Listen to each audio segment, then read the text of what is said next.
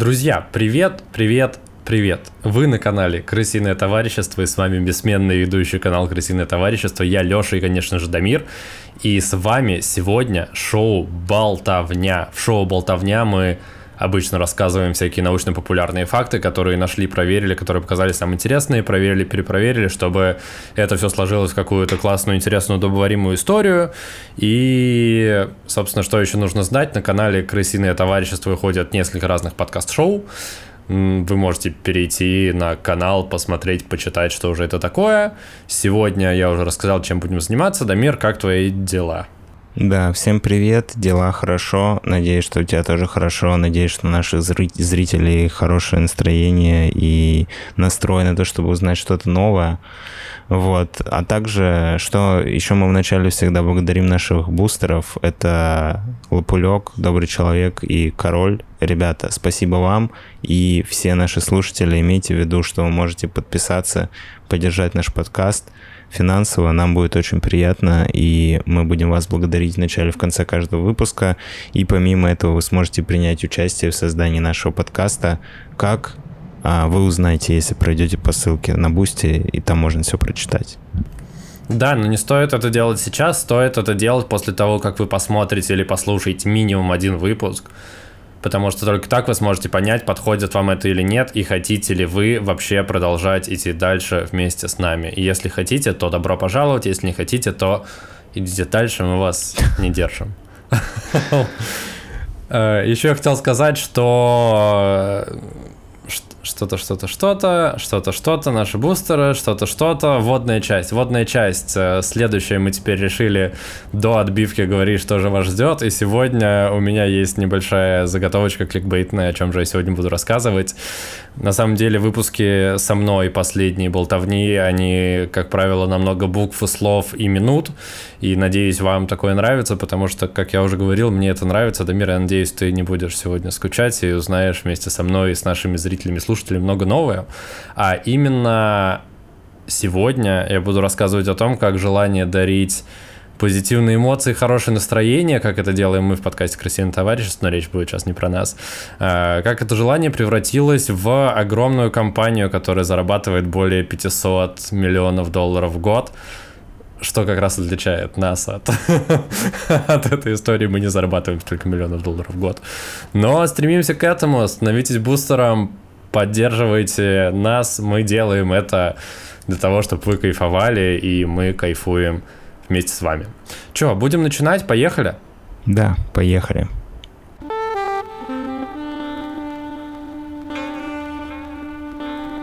Начать свою историю я хочу с того, что неделю назад, ну, точнее, с момента выхода этого выпуска, это будет примерно неделю назад, для нас сейчас это меньше, чем неделю назад. В общем, в первую пятницу сентября состоялся Национальный день улыбки. Ты, Дамир, про это что-нибудь слышал вообще? Как-нибудь отмечал, может быть? Нет, я, я, я, знаю, я знаю песню типа «С голубого ручейка начинается река» а дружба начинается с улыбки. Да, это, но про Международный день улыбки я не знаю. Для меня это, знаешь, как какая-то ерунда из WhatsApp, типа сегодня день котов, сегодня день типа алкашей, сегодня день собак. Да, немного. Сегодня день там, не знаю, бани, а, улыбки и всего чего угодно. Просто люди придумывают на любой день любую хрень. Поэтому я не отношусь к этому серьезно. Слушай, ну здесь у нас срединный путь э, такой получается в рамках нашей истории, потому что это вроде как и Национальный день улыбки, но он при этом не официальный Национальный день улыбки, и как же он такой получился, вы сегодня, собственно, и узнаете. И в отличие от песни «Дружба начинается с улыбки», э, в нашей истории многомиллионная корпорация начинается с улыбки. И... Слушай, а скажи мне, а что значит Национальный день улыбки? Национальный это значит, что он связан с, с какой-то национальностью. Я подозреваю, что это типа не локальная какая-то история, посвященная какому-нибудь городу. Ну, типа, праздник может быть в каком-то типа районе, городе, в семье. Ну, то есть это зависит от количества людей, насколько я понимаю. И национальный это значит, типа, на всю страну.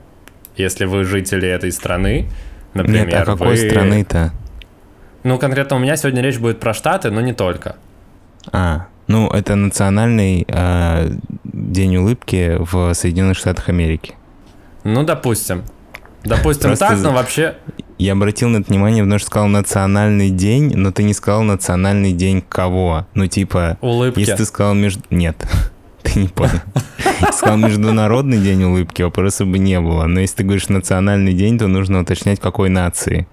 Ну, я полагаю, Понимаешь? американской нации, потому что человек, э, которого зовут Харви Болл, он э, американец, да, и он в 1999 году организовал этот день улыбки, и, собственно, сегодняшняя моя история связана неразрывно с э, Харви. Он родился в городе Вустер, это штат Массачусетс, в 1921 году прошел Вторую мировую войну и даже получил боевую награду после чего вернулся с фронта и устроился работать художником-оформителем. Сейчас это, наверное, больше известна профессия как дизайнер, но тогда, поскольку не было еще компьютеров, и художники-оформители занимались тем, что оформляли витрины, рисовали логотипы и так далее и тому подобное, ну, то есть занимались оформительской, художественно-оформительской деятельностью. Получается, я Собственно. могу называть тебя художником-оформителем? Ну, по сути, да. По сути, да, но нет, наверное, ты можешь ну, называть это, меня... наверное, тот... как, как а, парикмахера называть цирюльником. Это примерно то же самое. Ну, нет, мне очень нравится словосочетание «творческий руководитель» или художественный руководитель. У меня, если спрашивают где-нибудь в визовом центре или еще где-то, последний раз у меня в втором пункте, по-моему, спрашивали род деятельности, кем я работаю, я сказал, что я худрук ну, художественный руководитель, потому что мне очень нравится это словосочетание, но сейчас а не об этом. художественный руководитель нашего подкаста? А, кто? Я. Тоже ты. Ладно. Продолжай. Uh, так вот, Харви устраивается художником-оформителем в местное рекламное агентство в городе в своем родном Бустере так как до войны он уже ходил в художку, занимался творчеством и даже учился в Устерском музее искусств. Я уточнял, он музей искусств, но при этом там можно учиться, и это не ошибка, потому что я это написал, а потом я когда к этому возвращался, я такой, в смысле в музее искусств, и я проверил, там можно учиться на профессии, связанные с искусством, творчеством и художествами. Слушай, а бывало когда-нибудь у тебя история, что ты что-то начинаешь проверять, и в самом начале все не совпадает, и оказывается, что история вообще выдуманная? Типа ты такой, можно ли учиться в этом институте, а там ларек с пиццей, а не институт вообще, и все не соответствует. Я был близок к тому, что забросить тему, когда я готовил выпуск про то, как пукающие селедки чуть не стали причиной войны между Советским Союзом и Финляндией, насколько я, я помню. Я, я могу ошибаться, эта тема была да, да, больше да. месяца назад, я уже забыл. В общем, можете послушать, это интересный выпуск, и там как раз было много фактов, которые я проверял, и они у меня не сходились, но потом я докопался в итоге до первого источника, и все сошлось, но речь сейчас не об этом. Спустя несколько лет после того, как Харви проработал в этом рекламном агентстве, он как любой рекламщик и любой творческий человек понимает, что нафиг это вся структура, нафиг это все, я пойду работать на фриланс. Он уходит, начинает фрилансить и даже открывает собственное агентство, которое он назвал э, очень красноречиво Harvey Ball Advertising. В 1959 году это произошло, и, собственно, по этому чудесному продающему неймингу становится очевидно, что он художник-оформитель и вовсе не копирайтер. Но работает он вполне успешно, ведет размеренную жизнь фрилансера, к нему обращаются многочисленные местные фирмы с абсолютно разными задачами по оформлению чего бы то ни было. И вот как-то раз в 1963 году к нему приходит крупная страховая компания, которая называлась тогда The State Mutual Life Assurance Company, Сейчас она называется All America Financial Corporation. Э, ну, собственно, это крупная страховая компания.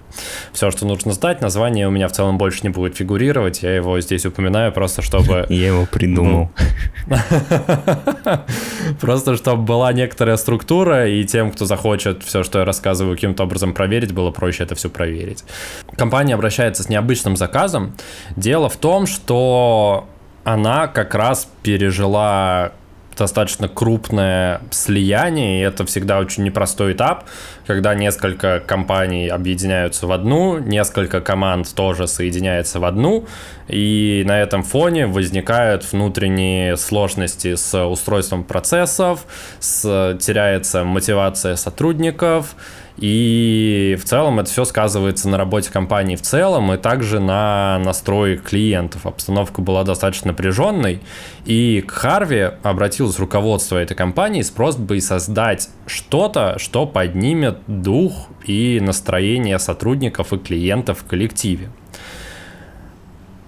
Наш герой, являясь молодым э, перспективным художником-формителем, недолго думая, рисует кружок, заливает его желтой краской, добавляет пару точек и рисует что-то наподобие улыбки.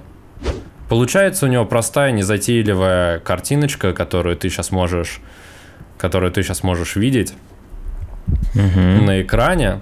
И что же, что же это по-твоему, Дамир? Ты будешь рассказывать про Макдональдс?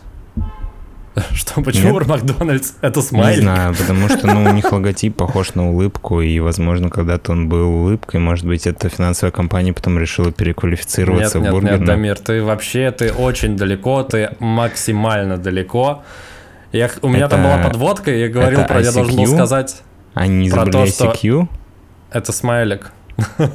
это, это шаттл, это, это похоже на Луну, это может они, быть, они это придумали, дверь. Они придумали сказку про Колобка? Нет, это смайлик. На самом деле, как ты вообще к ним относишься? Ты используешь их в переписке или, дос, или просто скобочки отправляешь? Как ты вообще... Да, слушай, у меня часть даже жизни? есть небольшая история, потому что обычно я использую скобки. Ну, типа, улыбка и не улыбка в тексте. Для меня это тоже максимально рациональное и максимально... Короче, это ультимативный ответ ну, типа, у тебя есть скобочка открытая и закрытая. И это то, что дает тебе абсолютный, ну, типа, максимум возможностей твоих в переписке. Вот, поэтому... Да, потому что когда ты шутишь или когда ты как-то несерьезно отвечаешь, ты можешь поставить скобку, и твой собеседник понимает, что сейчас как бы несерьезный разговор, сейчас такая типа, ну, это не нужно воспринимать серьезно, то, что ты сейчас пишешь.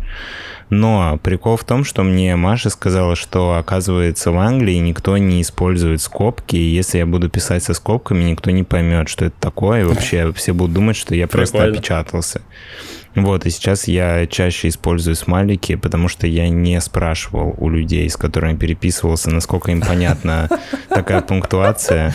Вот, но я стараюсь чаще использовать смайлики и реже использовать скобки, если я переписываюсь на английском, но я пока что не нашел хорошего решения для этой проблемы. Просто ты спросил, у меня была маленькая история на эту тему. Класс. Класс. Я отношусь к ним спокойно, сам использую крайне редко большую часть я просто ставлю скобочки, потому что для меня это ну, в целом достаточно для того, чтобы выразить то, что я хочу выразить эмоционально в переписке. И дополнительно я использую, конечно же, стикеры в Телеграме. Без стикеров в Телеграме никуда, ни, ни, никуда не деться, они там классные, разные. И это то, что позволяет шире выражать палитру эмоций в текстовом формате. Несмотря на то, что на отрисовку этой картинки простенькой у Харви ушло, как это обычно бывает с гениальными мировыми э, попкультурными всякими изображениями и символами, ушло не больше 10 минут. И за работу он взял всего 45 долларов. Эта простенькая милая картинка возымела просто огромный, невероятный успех. Как это обычно бывает с такими простыми штуками, мне кажется. В первые же недели было изготовлено, были изготовлены тысячи единиц сувенирной продукции, с этим символом это были постеры, кнопки, которые ну, для закалывания документов.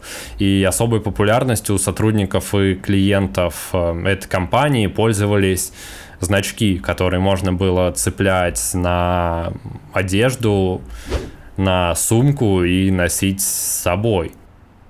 Слушай, Лёш, а можно я тебя на секунду перебью? Маленький просто экскурс в коммерческое рекламное право. Просто это выглядит максимально просто. Ну, как бы, если бы я в своей маленькой компании решил бы просто скачать любую картинку улыбающейся рожи из интернета или просто нарисовал бы в фотошопе за 5 минут и сделал бы с ней, типа, кучу мерча, это было бы, я бы нарушал чьи-то права или, или что? Почему люди просят художников нарисовать такую тупую штуку, если можно... А, ну хотя это было давным-давно, у них не было Это 60-е годы, тогда еще не было компьютеров таких доступных, и, и я начал с того, что художники-оформители занимались тем, что они все это ручками рисовали тогда. Ладно, тогда вопрос снимается. Просто, блин, иногда кажется, Но что твой вопрос, странно. твой вопрос очень близок к сути истории, которая сегодня которая сегодня будет звучать, и буквально через пару-тройку абзацев ты поймешь, почему ты к ней близок. А пока мы в той части истории, где Харви становится чем-то типа локальной знаменитости, звезды. Он э, давал огромное количество интервью на местных каналах, наносил свой рисунок вообще на, на что попало, по сути. И старался нести окружающим людям позитив и классные классные веселые вибрации просто. Подожди, а он разве не продал это в качестве заказа вот этой вот финансовой компании? Он нарисовал, это решило задачу с помощью этой не финансовой, а страховой компании. Это стало местным локальным мемом. Но на тот момент не было слова мем, но это то, что разлетелось, завирусилось, стало популярным. И это позволило Харви, как негласному автору этой истории, штамповать это изображение вообще везде и на всем, становясь просто массачусетским королем улыбок ну, получается, И- что эта финансовая компания, она не забрала у него право на, этот, на эту эмблему, а они просто заплатили ему, чтобы он что-то придумал, но права остались у него. Ну, да, да, все верно. И в какой-то степени, да, он, э, как я уже сказал, стал что-то типа местной суперзнаменитости, но как любой творческий фрилансер, он не учел один момент.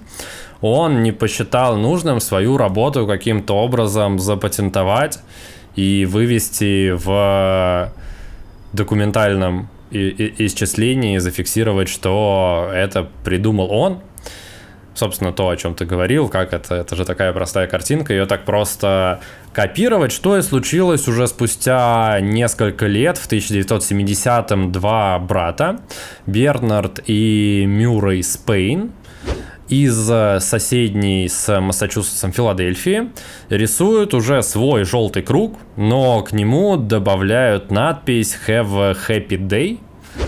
И тут нужно вспомнить про исторический, про исторический контекст 70-е годы. На 70-е годы приходится пик войны во Вьетнаме, а также пик протестного движения хиппи в самих Соединенных Штатах.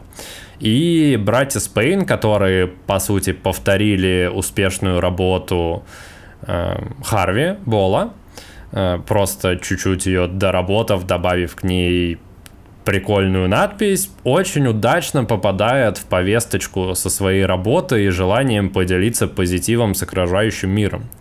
И также очень удачно продают более 50 миллионов копий разного товара, с- брендированного этим логотипом и надписью Have a Happy Day. И, собственно, хиппи-сообщество этому вполне поспособствовало со своим, со своим видением, и со своей культурой любви, добра и мира.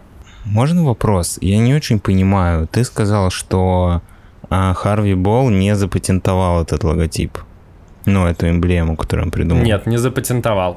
Эти ребята тоже не запатентовали. Тоже не запатентовали, но они один раз пришли на ТВ-шоу и сказали, что они это придумали.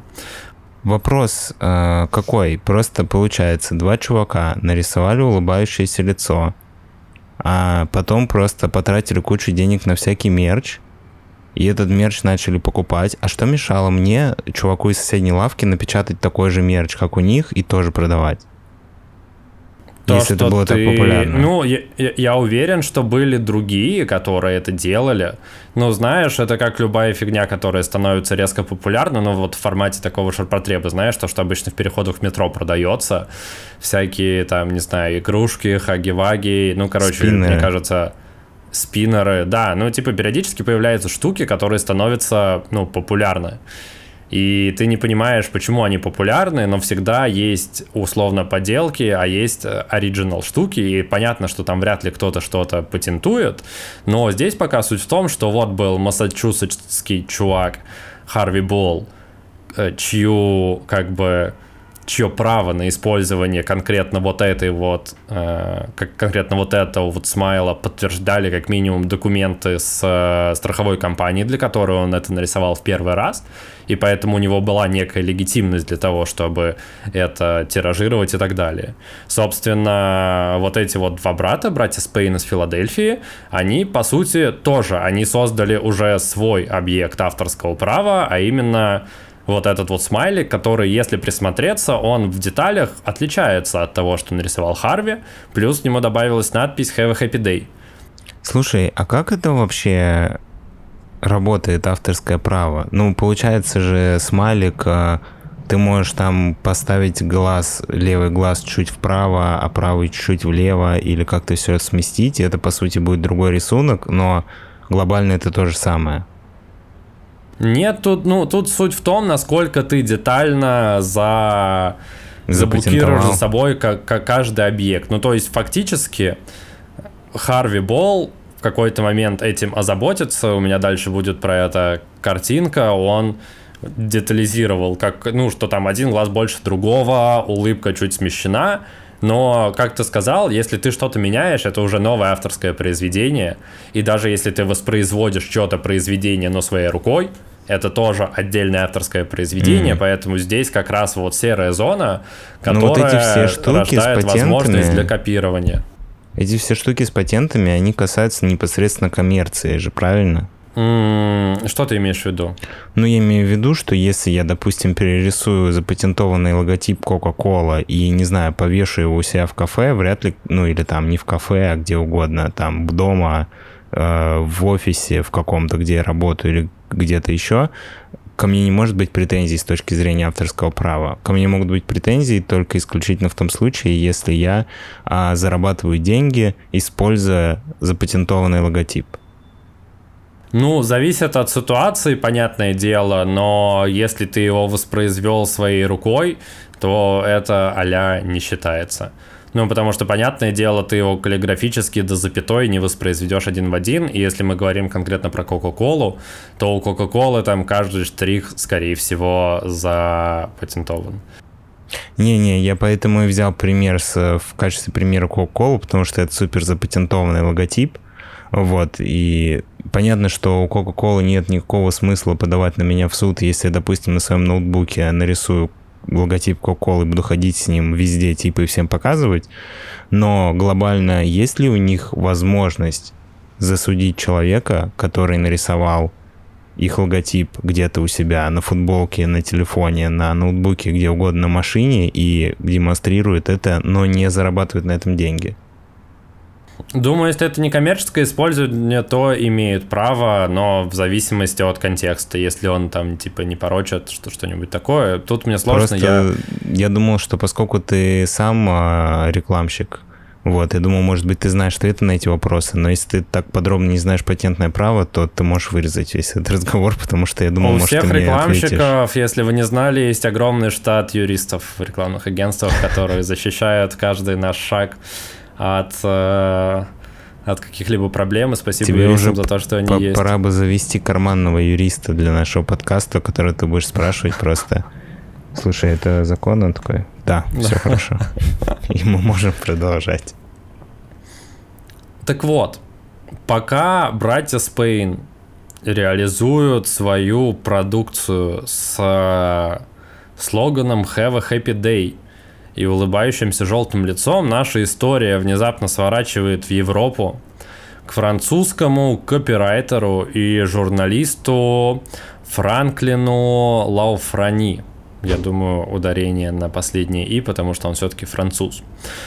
этот Франклин в 1972 году работает редактором в французской газете «Франсуар» или «Вечерняя Франция».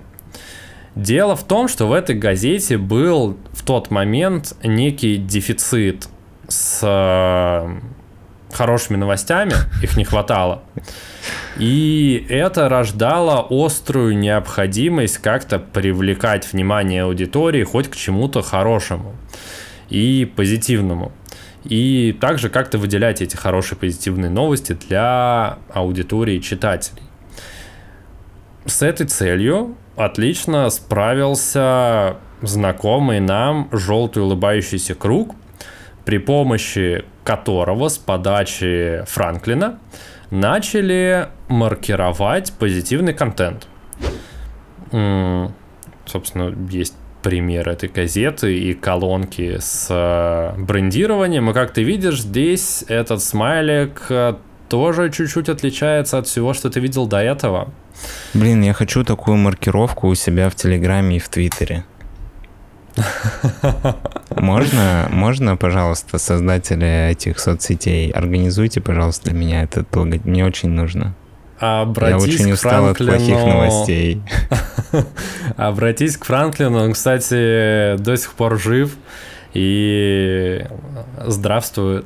Эта затея очень понравилась читателям, редакторам, и понравилось настолько, что со временем Смайл даже перешел в логотип издания. Вот на картинке, которую я прислал до этого, ты можешь видеть, что это уже более позднее издание, э, где в логотипе букв, вместо буквы О появился тоже смайлик, дополнительно подчеркивая, что у нас печатаются хорошие новости.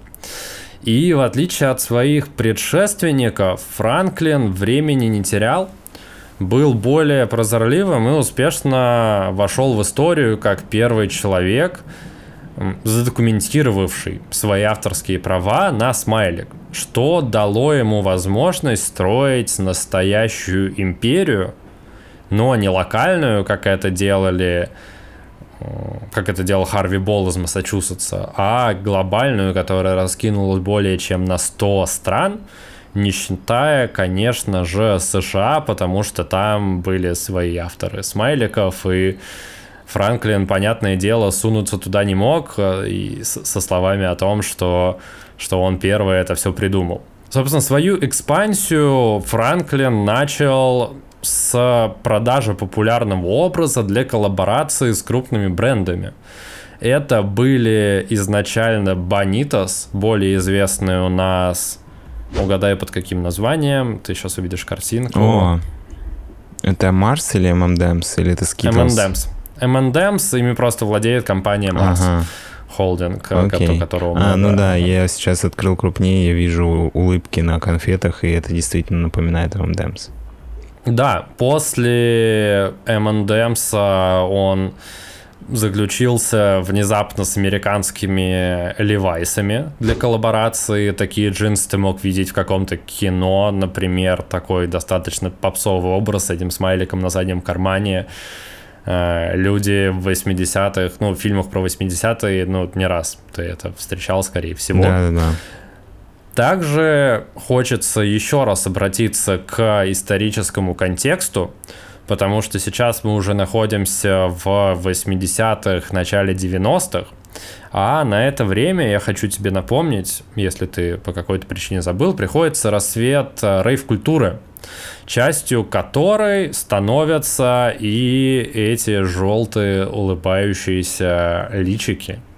Началось все на самом деле с одного интервью британского диджея Дэнни Рэмплинга, который он давал журналисту. Само собой, интервью проходило на вечеринке, и в процессе интервью к журналисту на колено неожиданно присела девушка, расплылась довольной улыбки и произнесла фразу «be happy», что, ну, как бы давала понять, что все хорошо, все классно, и отсылала нас еще, опять же, к этой хипатской культуре. И этот инцидент настолько запомнился этому диджею, э, Дэнни, что он посчитал смайл отличным образом для передачи настроения и сути рейв-движения. И сделал его символом популярного в те годы в Великобритании клуба «Шум», откуда желтый улыбающийся смайлик распространился уже по всей остальной тусовке, становясь уже действительно, действительно повсеместным. И он на самом деле захватывает с собой э, всю вот эту вот кислотную рейв-тусовку. Э, его печатают на футболках, на флайерах, на таблетках, которые сопутствуют всей вот этой вот э, субкультуре. И параллельно помним, что в те годы происходит повальная компьютеризация. Персональные компьютеры становятся более доступными, развиваются, и также вместе с компьютерами развивается электронная переписка, частью которой смайлик органично становится. Трансформируется в эмотикон или эмо иконка, доносящая эмоцию, и становится дополнением этой развивающейся культуры, собственно, оттуда, еще с тех времен, он дожил до наших времен и трансформировался уже во всем понятные эмоджи и стикеры и так далее. Собственно, на фоне постоянно растущего тренда тех лет, наш французский копирайтер и журналист Франклин создает свою Smiley Company – из-за того, что он владел исключительными правами на этот символ, официально зарегистрированным в более чем 100 странах, это позволило ему достаточно легко с точки зрения юридического права начать продавать права на использование этого смайлика направо и налево.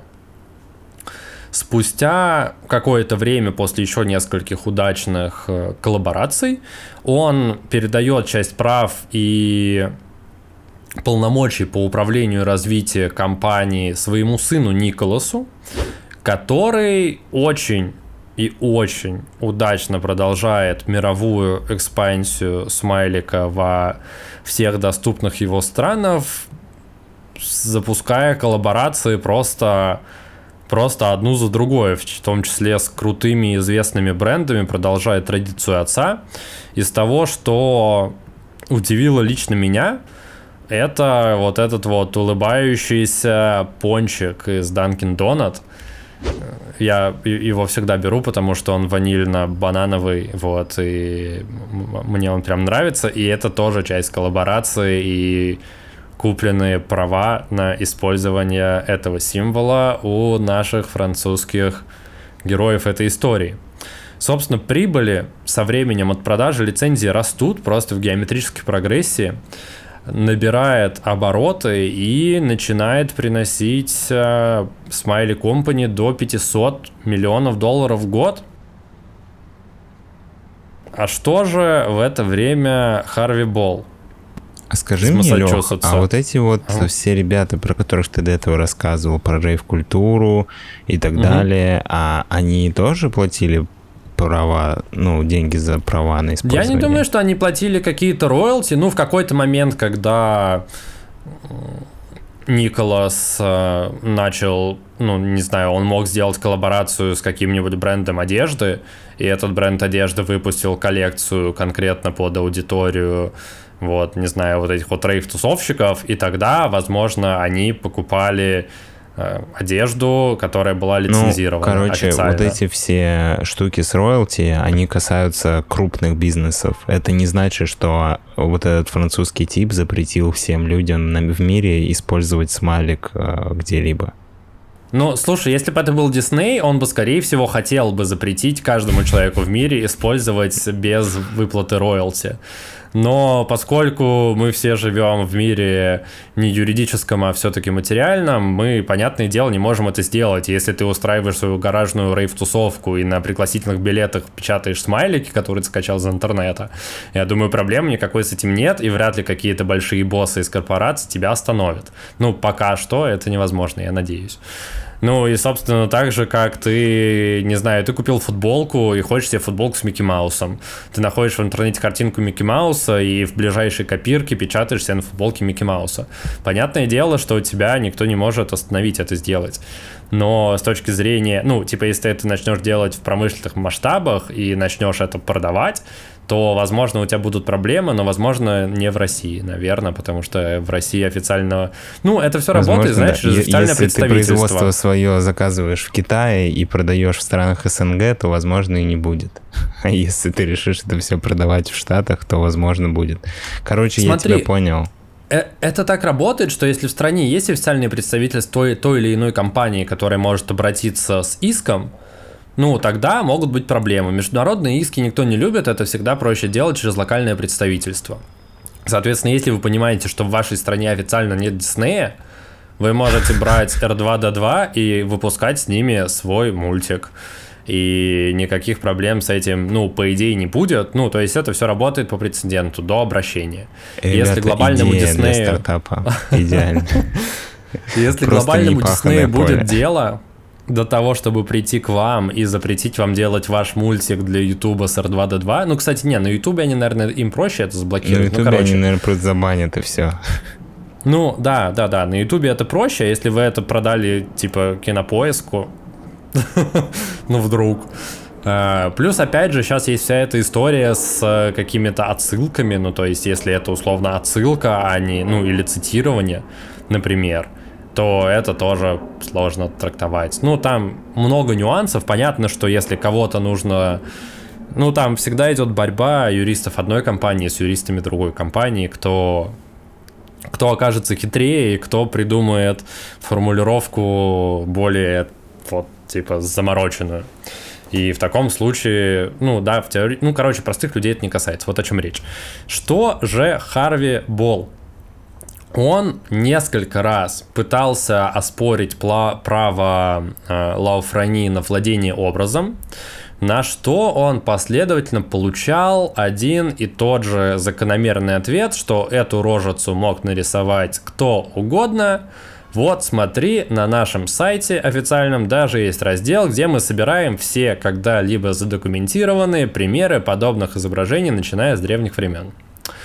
И действительно, этот раздел по свидетельствам из многих источников был. На данном сайте, вот, который сейчас на момент октября 2023 года функционирует, там этого раздела нет, тебя кидает на закрытую страницу, но по всем свидетельствам, которые на него ссылаются, он там был. И понятно, что Харви как творческому человеку было по-человечески обидно и вообще неприятно, хоть часть локальной славы он получил, но на вот эту вот мировую экспансию и сотни тысяч долларов его не хватило. И тут важно отметить такую деталь, которая, возможно, я ее придумал, но мне почему-то искренне кажется, что, что это так. Важно отметить, что для него работа была вообще не, не одной из многих, и несмотря на то, что он потратил на нее всего 10 минут, и в первую очередь это была авторская иллюстрация. Вот о чем я хочу сказать, со своими нюансами и со своим шармом. Потому что лично я, когда смотрю на вот уже поздние изображения смайликов, ну это просто смайлики, это какой-то вот символ, в котором нет э, эмоций. Ну, он просто присутствует, его куда-то наносят, но в нем нет какой-то вот, не знаю, души, что ли. А если открыть оригинальную картинку Харви Бола, в ней есть какой-то шарм и какие-то нюансы. Например, улыбка чуть-чуть на бок.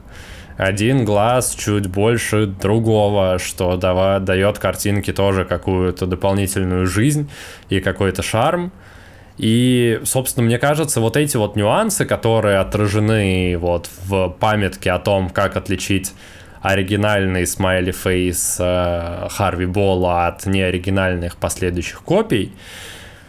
Мне кажется, что именно вот эти вот нюансы, которые дают ту самую эмоцию, позволили ей решить изначально поставленную задачу, а именно развеселить и улыбнуть огромное количество людей в огромной компании, которая переживала очень непростое болезненное слияние. И это эти нюансы, эта душа, которая была вложена в работу, на мой взгляд, и несет в себе отголоски того самого импульса, который мы по сей день чувствуем в смайликах и в каждом эмоджи, который мы отправляем, потому что, ну, по сути, вот эта вот мировая экспансия смайликов началась с первой популярности Харви Бола, с того, как он нарисовал вот эту вот смешную, немного нелепую, немного небрежную картинку. И классно, что сам Харви в интервью даже сравнивал вот эту вот свою работу с Джакондой или Мона Лизой Леонардо да Винчи. И говорил, что это вторая по значимости улыбка в мировом искусстве. Что меня, например, очень позабавило и ну, что, что-то в этом месте это показывает отношение автора к своей работе. И я как будто бы даже по-человечески могу его понять и попытаться ощутить его чувства в момент, когда он пытался доказать свое право на то, что он это придумал, он это создал как автор, как независимый художник, который работал даже не в рамках агентства, который работал как фрилансер. Слушай, а ты закончил сейчас с э, историческим рассказом? Я имею в виду про Харви Бола, французов. Это мы подошли к э, окончанию первой части твоего рассказа? У меня тут есть еще чуть-чуть, а, вот, буквально завершение, про что ты хотел, про что ты хотел спросить? Я просто хотел добавить немножко скептицизма к окончанию этой истории. Просто ты так вдохновенно а, рассказывал про Харви Бола и чем его смайлик отличается от всех потом остальных бездушных копий и как это похоже на Джаконду и так далее. А, я хотел бы напомнить тебе про мой вопрос насчет того, что я не верю в то, что смайли фейс изобрели в 50-е. Вот. А во-вторых, ну, мне кажется, что это... Я не знаю, возможно, тебе это видится по-другому, потому что ты, типа, частично из этой индустрии, и тебе, наверное, это немножко знакомо. Но мне, как стороннему наблюдателю, кажется, что это все просто бравада на ровном месте. Типа, есть очень простой символ, который существует миллионы лет, почему-то какой-то американец 50 решил, что он переизобрел его, и после этого начал всем рассказывать, что это какая-то невероятная, гениальная работа, которую не украли, хотя в этом нет вообще ничего оригинального. Это просто смайлик, который существовал веками. Просто они так совпало, что они оказались... Э, эти люди были современниками зарождения э, патентного права вот, и рекламного бизнеса. И только вот этот факт сделал возможным все вот эти разговоры. Ну нет, зародилось оно все намного раньше, вот, и я все равно, ну, я согласен, что здесь есть часть, э, ну, моего какого-то личного отношения и попытки его понять, именно как э, художника, как автора, который это создал, но если смотреть вот прям сухо и прагматично, то, ну, чуваку сто процентов было обидно за то, что он не все бабки себе с этого собрал. Ну, очевидно. А, и ты абсолютно прав, у меня дальше будет про то, откуда ноги растут, откуда это все пошло.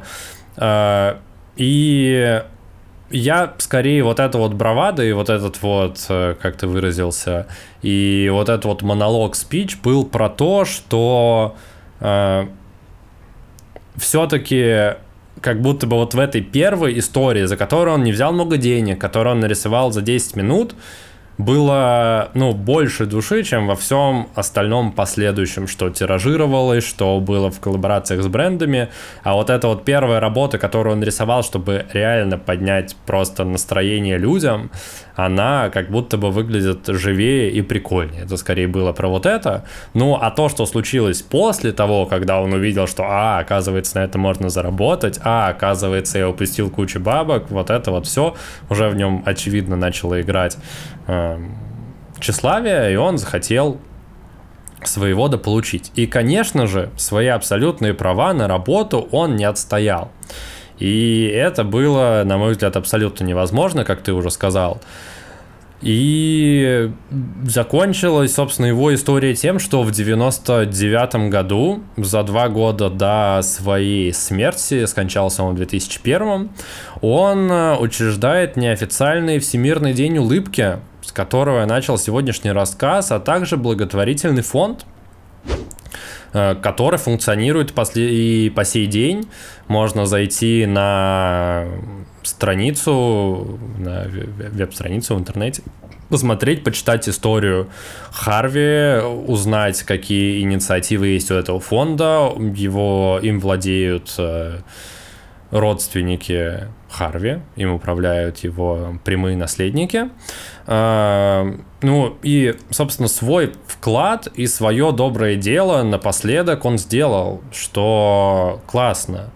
А что же касается самого смайлика, самой вот этой вот круглой картиночки, то он уже давно, если не вообще всю свою жизнь, всегда э, живет в отрыве абсолютном от авторов, которые постоянно пытаются в нем заработать.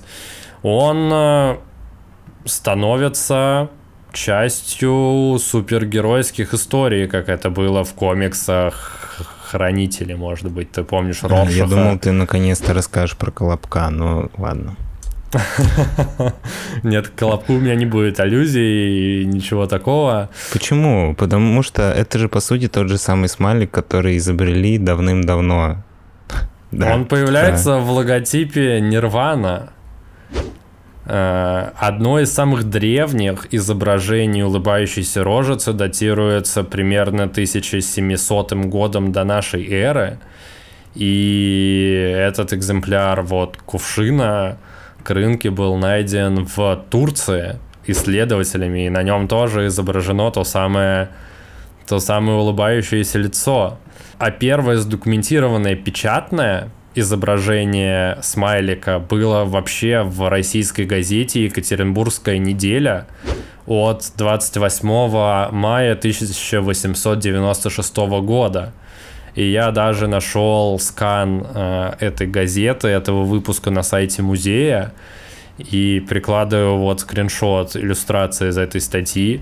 И здесь, собственно, есть тот самый то, то, то самое улыбающееся лицо. И очень ну, интересно, да. что в газете, в статье это четыре эмоции, которые посвящены посетившему ярмарку петербургского купца.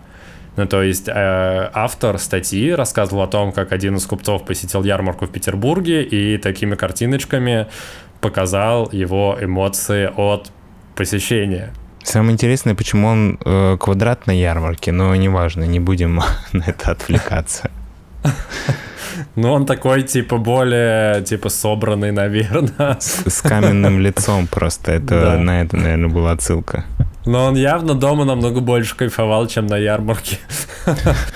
Первое использование смайлика в рекламе, в рекламе, было еще за 10 лет до его использования и отрисовки Харви Боллом в 1953 году. И использовалось оно для рекламы фильма «Лили», Фильм «Лили» я не смотрел, я, честно, не до конца в курсе, о чем он, но постер его выглядит вот таким образом, и там действительно есть смайлики, которые в целом, ну, они сколько лет прошло с 53 -го года, много, и они фактически не изменились, они плюс-минус такие же есть сейчас в мессенджерах.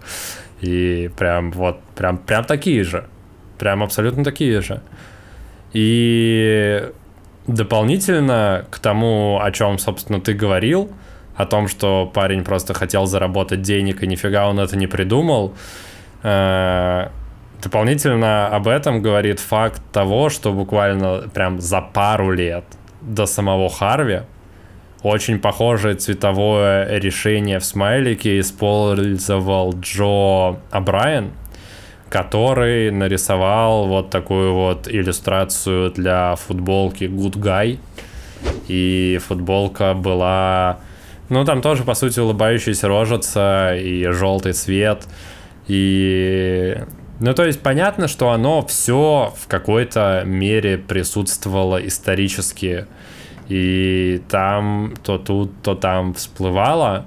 Но мне кажется, основное, что я хочу донести этой истории, насколько важен вот этот вот импульс, который изначально... Ну, то есть эта картинка, она по сути нашла свое применение, и за счет этого она обрела свою жизнь и популярность.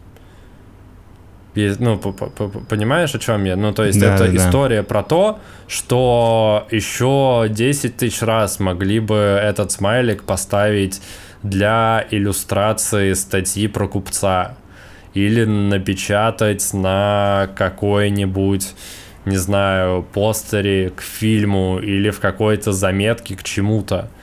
Но только вот это вот, типа, правильно определенная зона применения, которую, ну, собственно, и нашел Харви Болл, он понял, что это просто веселая картинка, которая просто давит тебе, да, дарит тебе позитивную эмоцию.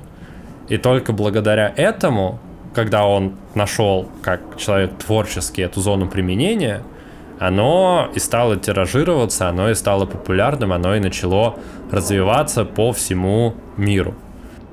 Мне кажется, что он просто изобрел продавать мерч с этим изображением. Наверное, Дамир. Ты как будто бы немножко хочешь обесценить то, к чему я подвожу, но это и правильно просто, на самом деле. Ну, это, просто это, это, это же и правильно. очень простой символ. Я бы понял, если бы ты рассказывал про что-то действительно изобретенное в 50-е, но оно было совсем не изобретено в 50-е, и ты потом даже сам об этом рассказал. Слушай, ну просто, возможно, здесь играет роль то, что я действительно э, ну, больше как-то связан с э, этой вот условно рекламно-мерчево-продвигательной идейной историей. И меня действительно поражает и удивляет, как что-то, ну то есть это очень круто, когда что-то настолько простое и понятное становится настолько, ну, массовым и оно реально начинает продаваться, оно начинает работать. И это круто. Вот, я скорее про это говорю. И, возможно, людям со стороны это, ну, которые не, ну, не, не, варятся условно в этой индустрии, не работают с этим, не сталкиваются вот с миром идей и продажи идей каждый день, им, возможно, сложно оценить но потому что это вот классическая история про то, что, блин, ну любой ребенок это нарисует, типа они просто придумали это продавать. Но это ж надо придумать, и это надо продать, и это самое сложное. Вот. Что я хочу донести, и типа вот как раз в этом заключается самое сложное. Не сложно это нарисовать, даже не сложно это придумать. Сложно это продать, и чтобы оно реально начало работать, приносить свои плоды, и с этим. Ну, главное не забыть, это потом еще история Харви Болла учит нас, что не нужно потом забыть это запатентовать, потому что иначе не получите свои 500 миллионов долларов в год, как это сделали, как это сделали французы, которые до сих пор владеют правами на Smiley Company и отлично продают коллаборации разным крупным брендам. Что, на этом у меня все. Да, Леш, спасибо тебе за интересную историю. На самом деле меня удивляет даже больше не то, что кто-то придумал а, давным в 50-е смайл и решил его продавать, меня удивляет та мысль, что оказались в мире настолько хитрые французы, что они просто взяли уже миллион лет известные изображения и до сих пор зарабатывают на нем деньги. Просто появился какой-то мужик и такой, вот знаете улыбающееся лицо желтое, которое мы все знали веками – Теперь вы будете платить мне за него деньги. И все такие, ну... Дамир, тут важный нюанс. Оно было не желтое. Неважно, какого оно было цвета. Мне просто кажется, что это бизнес на воздухе. Ну, в плане нет, я понимаю, что есть патентное право и все дела, и что действительно это так работает, и это как бы изъян системы, но с точки зрения логики и здравого смысла это выглядит абсурдно что... Ну почему? Почему? Это же, по сути, ну, иллюстрация. Если мы отбросим за скобки, э, ну, навыки, не знаю, художника, то, ну, это просто, ну, типа, ты нарисовал картинку, ты можешь ее продавать как угодно. И в чем проблема? Ну, то есть тут просто нужно выносить за скобки сложность картинки. Потому что ты сейчас привязываешься к тому, что она просто нарисована, и поэтому как бы э, какого хрена они это продают. Но если выносить за скобку, то это в сухом остатке, это просто иллюстрация, которую они продают. Просто эта иллюстрация стала популярной. Ну, я к тому, что крупные компании, типа там а, опять, я не знаю, почему я в который раз вспоминаю Кока-Колу в этом выпуске. Это первое, что мне приходит Потому в что это голову. лофмарк. Мне кажется, что такие крупные компании, как Coca-Cola, они не могут просто взять и налепить смайлик на свои бутылки, если вдруг они захотят. Им нужно будет кому-то за это заплатить. А, смотри, а тут уже подключается часть э, культурного кода и часть вот этой вот всей истории про имя и про причастность к чему-то большему. Потому что понятно, что любой дурак может себе нарисовать смайлик на обложке, но все люди, которые понимают, что происходит, они поймут, что это, блин, не тот смайлик, они просто нарисовали какой-то смайлик. Это как история, ну, типа, с любой, не знаю, игрушкой, которая становится популярной. Я не знаю, ты застал э, вот этих вот меховых гусей, которые продаются сейчас в Москве в переходах? Нет, не застал? Они, Меховых они- гусей нет, нет, не знаю о чем ты. Когда я последний раз, когда я помню, я уезжал, было очень, были очень популярные эти ам, осьминоги, которые улыбающиеся и грустный осьминог, улыбающийся, который уворачивается А, туда-сюда. Который ты выворачиваешься, да, есть да, и такое. какие-то с- стрёмные шерстяные монстры, которые почему-то тоже стали популярны. Это по- хаги-ваги. непонятной для меня причины. Вот, да, я просто не знаю названий. А, так вот, это к разговору о том, что, ну вот это вот детская история, знаешь, что типа вокруг Хагиваги, и ты хочешь именно Хагиваги. И типа, если тебе подарят условную китайскую копию, ну, который будет, ну, типа, похожий, но немножко не такой. Тебе будет не так прикольно, потому что у всех-то вокруг Хагиваги. И здесь подключается такая же история с этой иллюстрацией. Что, типа, ну, понятно, что ты можешь нарисовать у себя что угодно.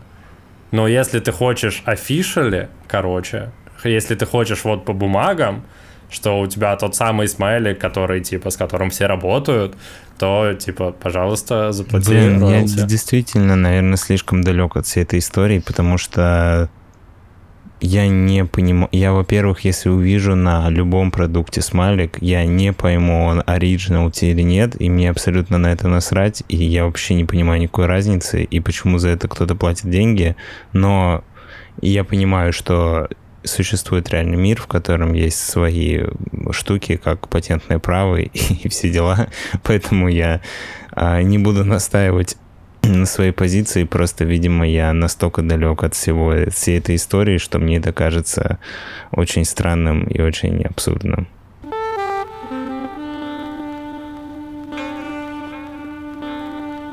Друзья, вы смотрели подкаст «Крысиное товарищество». Это было шоу «Болтовня». С вами были его бессменные ведущие я, Дамир и Лёша.